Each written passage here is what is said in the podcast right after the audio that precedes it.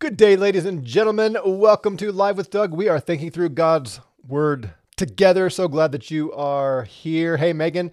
Hey, Lewis. Good afternoon, Rob. Oink says, fasten your seatbelts. Yeah, that's uh, that's probably well advised. Uh, child of Elohim, good morning. Your two-year-old grandbaby is dancing the music. Excellent, excellent. Hey, Dale. Lewis says Doug might just break the internet finishing up with Romans 11 this week. If not today, Monday. Monday is going to rock your world if you have not studied what we're going to get to on Monday. But I'll save that for then. Rob says, yes, but Roman 12 is where it's at. You know, I'm glad to hear you say that.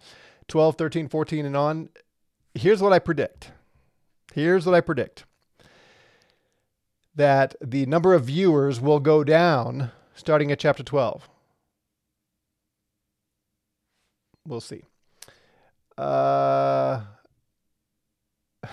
why did the Masoretes change the Old Testament? Is the better question. Well, maybe so. All right, so we're in uh, chapter 11, and we're in that portion that says, All Israel will be saved. Now, I laid the foundation yesterday for us to remember that there's a lot of present tense. Now, current event language in chapter 11. Do you remember what I mean by that? Paul is not talking about distant future. He's talking about his day. Let me let me go back and point out some of this. Chapter 11 begins with I say then did get did get did God cast away his people? Let it not be for I am also an Israelite. Currently, Paul's talking about himself in the first century. I'm an Israelite, so God didn't cast us away. Look at me. Right? He goes on and says, verse 5 So then also in the present time, there has come to be a remnant according to the selection of grace. In Paul's day, in the present time for him, God is saving a remnant. What then? What Israel seeks after, present tense for Paul, it did not obtain, the chosen obtained, the rest were hardened, as is written, and talks about the hardening and so on. Did they stumble that they may fall? No. But by their salvation, I'm sorry, by their fall, salvation is to the nations. Now, the is here is in brackets, meaning it's not in the original Greek, but it is the implied to be verb. And their fall is riches for the world. All right. So I just wanted you to see that. He's talking about his day and the fulfillment of prophecies in his day. So now to verse 25 For I do not wish you to be ignorant, brothers, brothers, of this secret that you may not be wise in your own conceit. So he's we, we talked about this yesterday. Um, mystery, that which was hidden and has now been revealed. I want you to know what's been revealed so that you're not conceited, that a hardness in part, it's a partial hardening to Israel, has happened until the fullness of the nations may come in. Okay, so we covered all that yesterday, but notice the the partial hardening and the temporary hardening.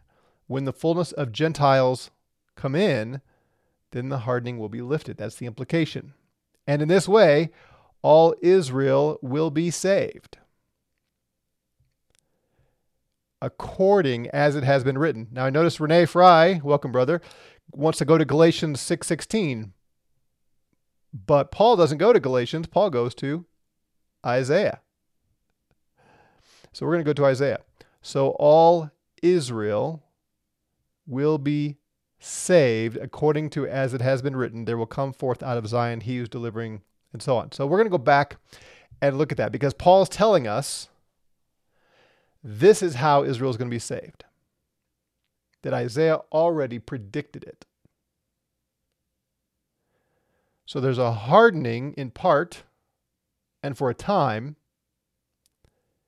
just as Isaiah said would be the case. So, as I've told you again and again and again, when you see the New Testament quoting from the Old Testament, you got to go back and read the Old Testament.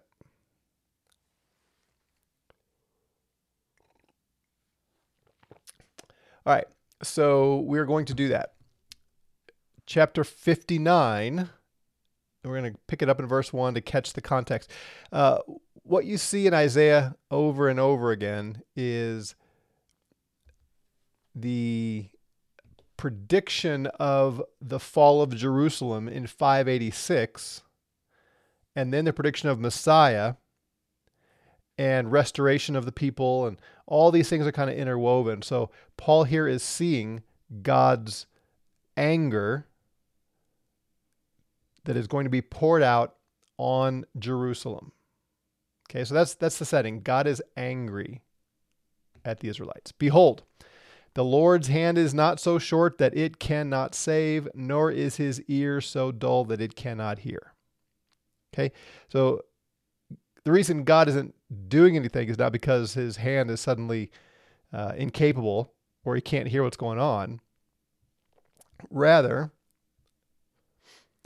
but your iniquities have made a separation between you and God. Right? The iniquities of the Jews have made a separation. Your sins have hidden his face from you so that he does not hear. For your hands are defiled with blood, and your fingers with iniquity. Your lips have spoken falsehood, your tongue mutters wickedness. So now God is laying out the sins of the Israelites, which has caused God to separate from them and to be angry. That's why he's not saving them, because they're wicked. No one sues righteously, no one pleads honestly. They trust in confusion and speak lies. They conceive mischief and bring forth iniquity. Sounds like Isaiah is writing about the U.S. or Europe or just about every nation these days, doesn't it? They hatch adder's eggs and weave the spider's web. He who eats their eggs dies. And from that which is crushed, a snake breaks forth. So everything's poison, everything's deadly.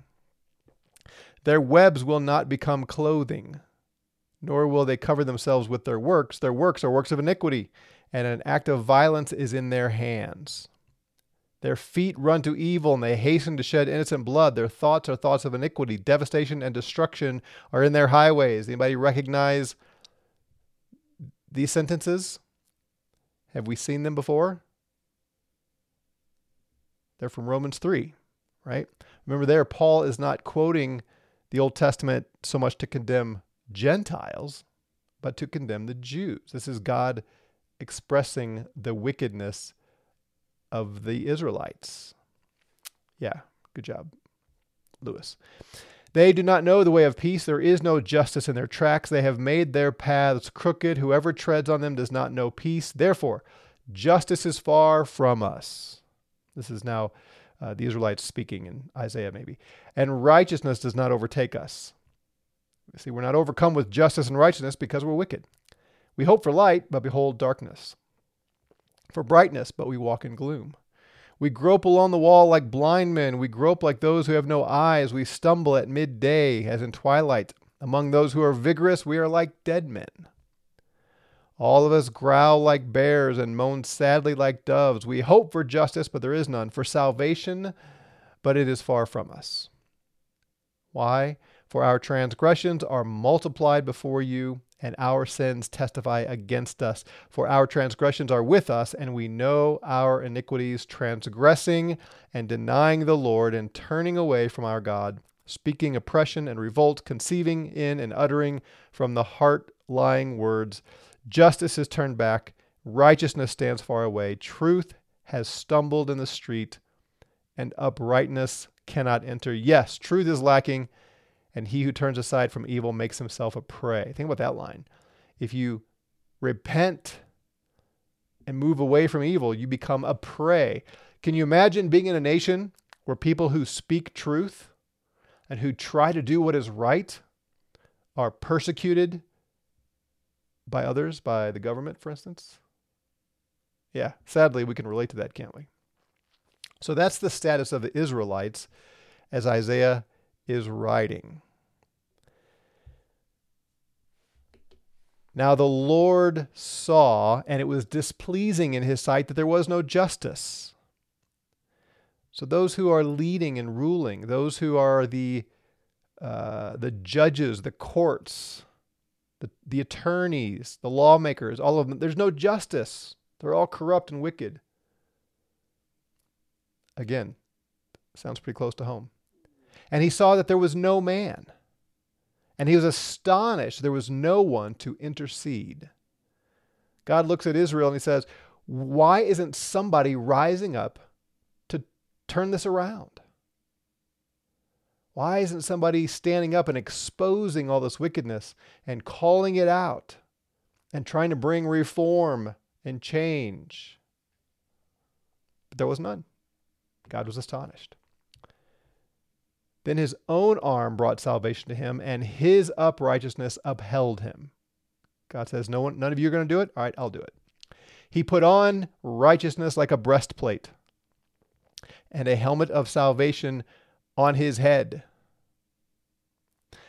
Now, you know what this is, right? This is what Paul quotes in Ephesians 6. We call it the armor of God. It's his breastplate and his helmet, it's God's. And notice the context here is not what we normally think of. This is righteousness and salvation bringing justice to an unjust nation. You should, again, study this context when you're reading Ephesians 6. He put on garments of vengeance for clothing. See, this is not gospel in the way we normally think of gospel. He wrapped himself with zeal as a mantle. According to their deeds, so he will repay wrath to his adversaries, recompense to his enemies. To the coastlands, he will make recompense. God is coming and he's going to destroy all the people in Jerusalem and the people beyond who are committing such wickedness. So they will fear the name of the Lord from the west and his glory from the rising of the sun. He will come like a rushing stream, which the wind of the Lord drives. So, justice, vengeance, recompense, and then a redeemer will come to Zion and to those who turn from transgression in Jacob, declares the Lord. So, God is coming. He's coming in vengeance. He's putting on his armor to fight against the evildoers but there's also going to be a redeemer, a deliverer coming to Zion. And he's coming to those who turn from transgression. Let this be a warning to you in Jerusalem. If you repent, if you turn from the evil ways, then you will be delivered from God's judgment. See that? The Redeemer is coming to Zion, and he's coming to those who repent, who turn from their transgression. As for me, this is my covenant with them, says the Lord. My spirit, which is upon you. Now, here's something that you've got to uh, pay attention to. Well, you can't. In English, you does not designate whether it's singular or plural. And because of that, you miss something here in English. This is my covenant with them. With who? Those who turn from transgression, those who are repentant in Zion. This is my covenant with them. My spirit, which is upon you, this is singular. This is talking about the Redeemer. When the Redeemer or Deliverer comes, God says, My spirit is upon you, and my words, which I've put in your mouth. This Redeemer, this Deliverer, is going to come, and he's going to speak God's words. And those words will not depart from the deliverer's mouth or the redeemer's mouth, nor from the mouth of your seed, your offspring. So this redeemer is going to have offspring. And the offspring are going to have offspring. And the words of the Lord are going to be upon all of them by his Spirit. from now on and forever. All right. So you see what's going on here, right? Deliverer is coming to Zion, to those who turn from their transgression. God's going to put his spirit on this deliverer. His word's going to be put in the mouth of the deliverer, the redeemer, and his offspring and his offspring's offspring. So that's what Paul quotes in Romans 11 when he says, All Israel will be saved, as it has been written. There will come forth out of Zion he who is delivering, and he will completely turn impiety from Jacob. Now, do you see anything different in how Paul says it versus how Isaiah said it? Anybody? For those of you listening and don't have the Bibles in front of you, I will read it from Isaiah here. A redeemer will come to Zion and to those who turn from transgression in Jacob. Paul says, There will come forth out of Zion he who is delivering, and he will turn away impiety from Jacob. Yeah, there you go. Let me uh, let me pull this up for you whoop, uh, this way. Side by side. On the left, there is Isaiah. A redeemer will come to Zion. Paul says the deliverer will come from Zion. That's quite a bit different, isn't it? a redeemer will come to Zion, God says in Isaiah. Paul says a redeemer will come from or out of Zion. Now, there's one more interesting thing here that uh, uh, whoever this guy, the Wilder, is, he's known this for years, or she who, well, good for you. Uh, for those who haven't known this for years, this may be new. So, Isaiah is the translation is from the Hebrew. This is what the Septuagint says, and I found a English translation for you. And the deliverer shall come for Zion, or for Zion's sake. Isn't that interesting? So the Hebrew says the deliverer will come to Zion, then, when they translated it into the Greek, they translated it the deliverer will come for Zion. And then Paul says the deliverer will come from Zion.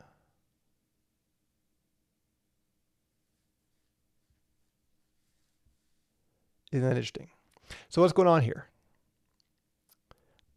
I think, I can't prove this, but I think Paul is reading it as a Christian.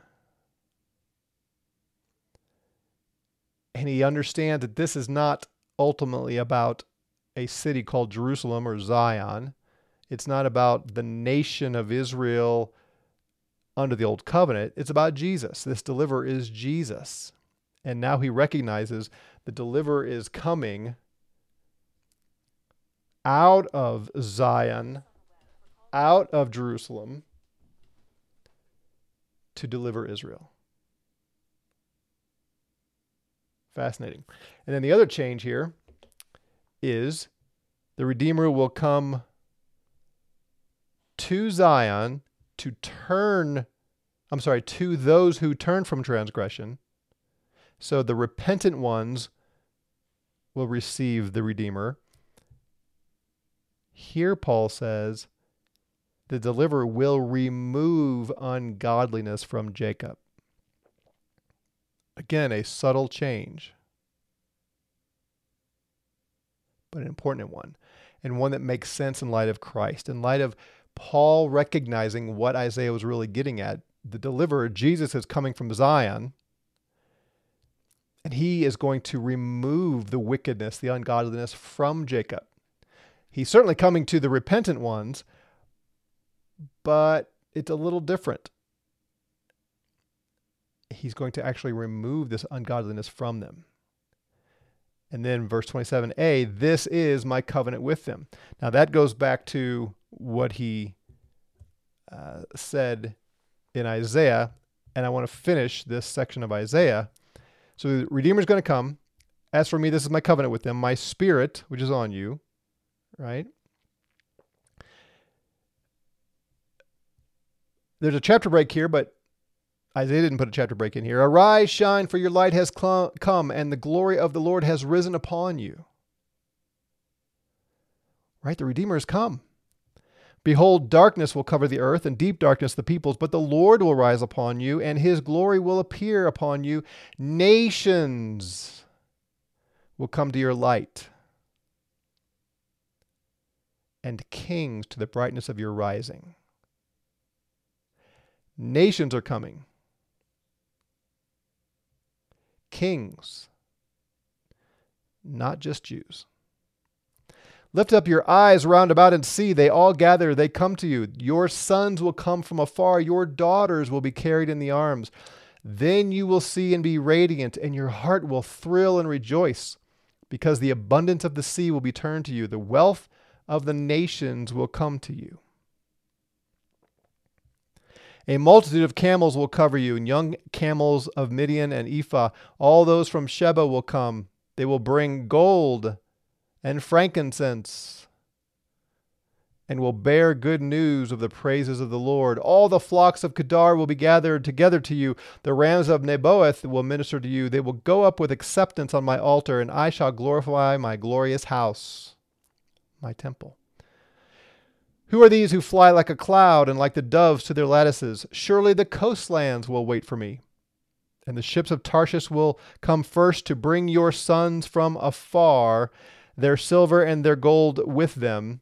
Their silver and I'm sorry, just read that. For the name of the Lord your God and for the Holy One of Israel, because he has glorified you. Foreigners will build up your walls, and their kings will minister to you. For in my wrath I struck you and in my favor I have had compassion on you. Your gates will be opened continually, they will not be closed day or night, so that men may bring to you the wealth of the nations for their kings with their kings led in procession. For the nation and the kingdom which will not serve you will perish, and the nations will be utterly ruined. The glory of Lebanon will come to you, the juniper, the box tree, the cypress, together the place of my, to beautify the place of my sanctuary, and I shall make the place of my feet glorious. The sons of those who afflicted you will come bowing to you, and those who despise you will bow themselves to the soles of your feet. They will call you the city of the Lord, the Zion of the Holy One of Israel. Whereas you have been forsaken and hated, with no one passing through, I will make you an everlasting pride, a joy from generation to generation. You will also suck the milk of nations, suck the breast of kings. Then you will know that I, the Lord, am your Savior and your Redeemer, the mighty one of Jacob. Instead of bronze, I will bring gold. Instead of iron, I'll bring silver. Instead of wood, bronze. Instead of stones, iron. I will make peace your administrators, and righteousness your overseers. Violence will not be heard in you again, nor devastation or destruction within your borders, but you will call your walls salvation and your gates praise. No longer will you have the sun for light by day, nor the brightness will the moon give you light, but you will have the Lord for an everlasting light, and your God for your glory. Your sun will no longer set, nor will your moon wane, for you will have the Lord for an everlasting light, and the days of your mourning will be over. Then all your people will be righteous. How many? All. They will possess the land forever the branch of my planting, the work of my hands, that I may be glorified. The smallest one will become a clan, and the least one a mighty nation. I, the Lord, will hasten in its time. And then how does chapter 61 begin? Again, there's no chapter break here in the Hebrew. The Spirit of the Lord God is upon me, because the Lord has anointed me to bring good news to the afflicted. He sent me to bind up the brokenhearted, to proclaim liberty to captives and freedom to prisoners. Of course, Jesus told us that was about him. So Israel, all Israel will be saved In this way, that's what the word so means. In this way, all Israel will be saved, just as Isaiah wrote about it. The deliverer will come from Zion. He will turn away the impiety or ungodliness from Jacob. This is the covenant God made with the deliverer. This is how all Israel will be saved. They come to the Redeemer, to the deliverer. Well, how? How can they do it? They've been hardened. For that, come back on Monday. What's the timing of this? We'll see that on Monday. All right, I see uh, there was some conversation questions going on through here. Let's see if I want to address any of these along the way. Uh, would God set up a remnant in the Old Testament, a remnant in the apostolic time, and a remnant now, then all of a sudden give national salvation at the end? Um, I don't see. Yeah, I don't know. I don't know uh, where you're getting all those remnants. Uh, the fulfillment of these prophecies is given a few verses later. Yep. Uh, Child of Elohim says he took away the sins that he didn't impute to Jacob under the old covenant. Yeah, we'll we'll see that on Monday. Would God set up a? Uh, yeah. Okay. Dale says, so Israel will be saved by Jesus wiping out the bad ones and the good ones taking refuge in him. Ooh, getting somewhere. Uh, all right. So on Monday, tomorrow's Friday, so we'll do our uh, manhood stuff. Gentlemen, come back tomorrow. We'll talk about uh, some manhood things. On Monday, we're going to see how Paul quotes here at the end of verse 27 he doesn't continue with Isaiah 56. He quotes Isaiah 27. Sorry, I said Isaiah 56, 59. He quotes Isaiah 27.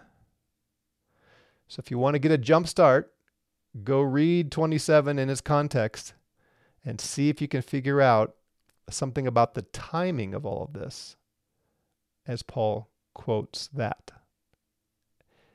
You may not see it because the English doesn't help us, but it'll be worth our time to dig into it.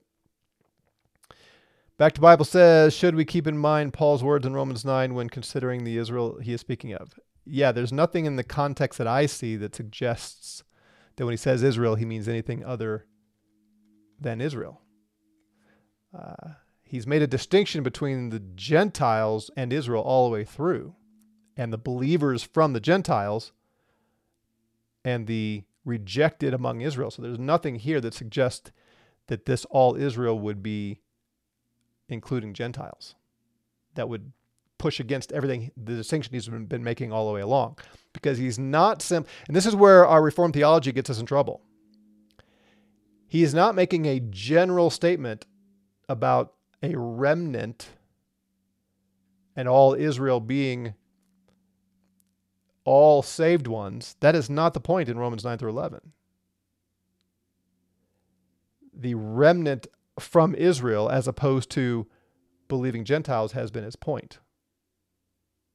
So if you read this theologically, you're likely to make Romans 9 through 11 not about ethnic Israel, but Paul has not confused uh, ethnic Israel and Christians, for instance.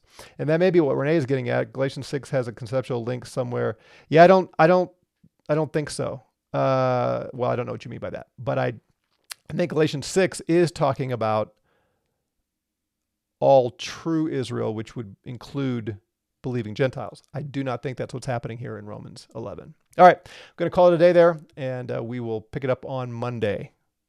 See you then.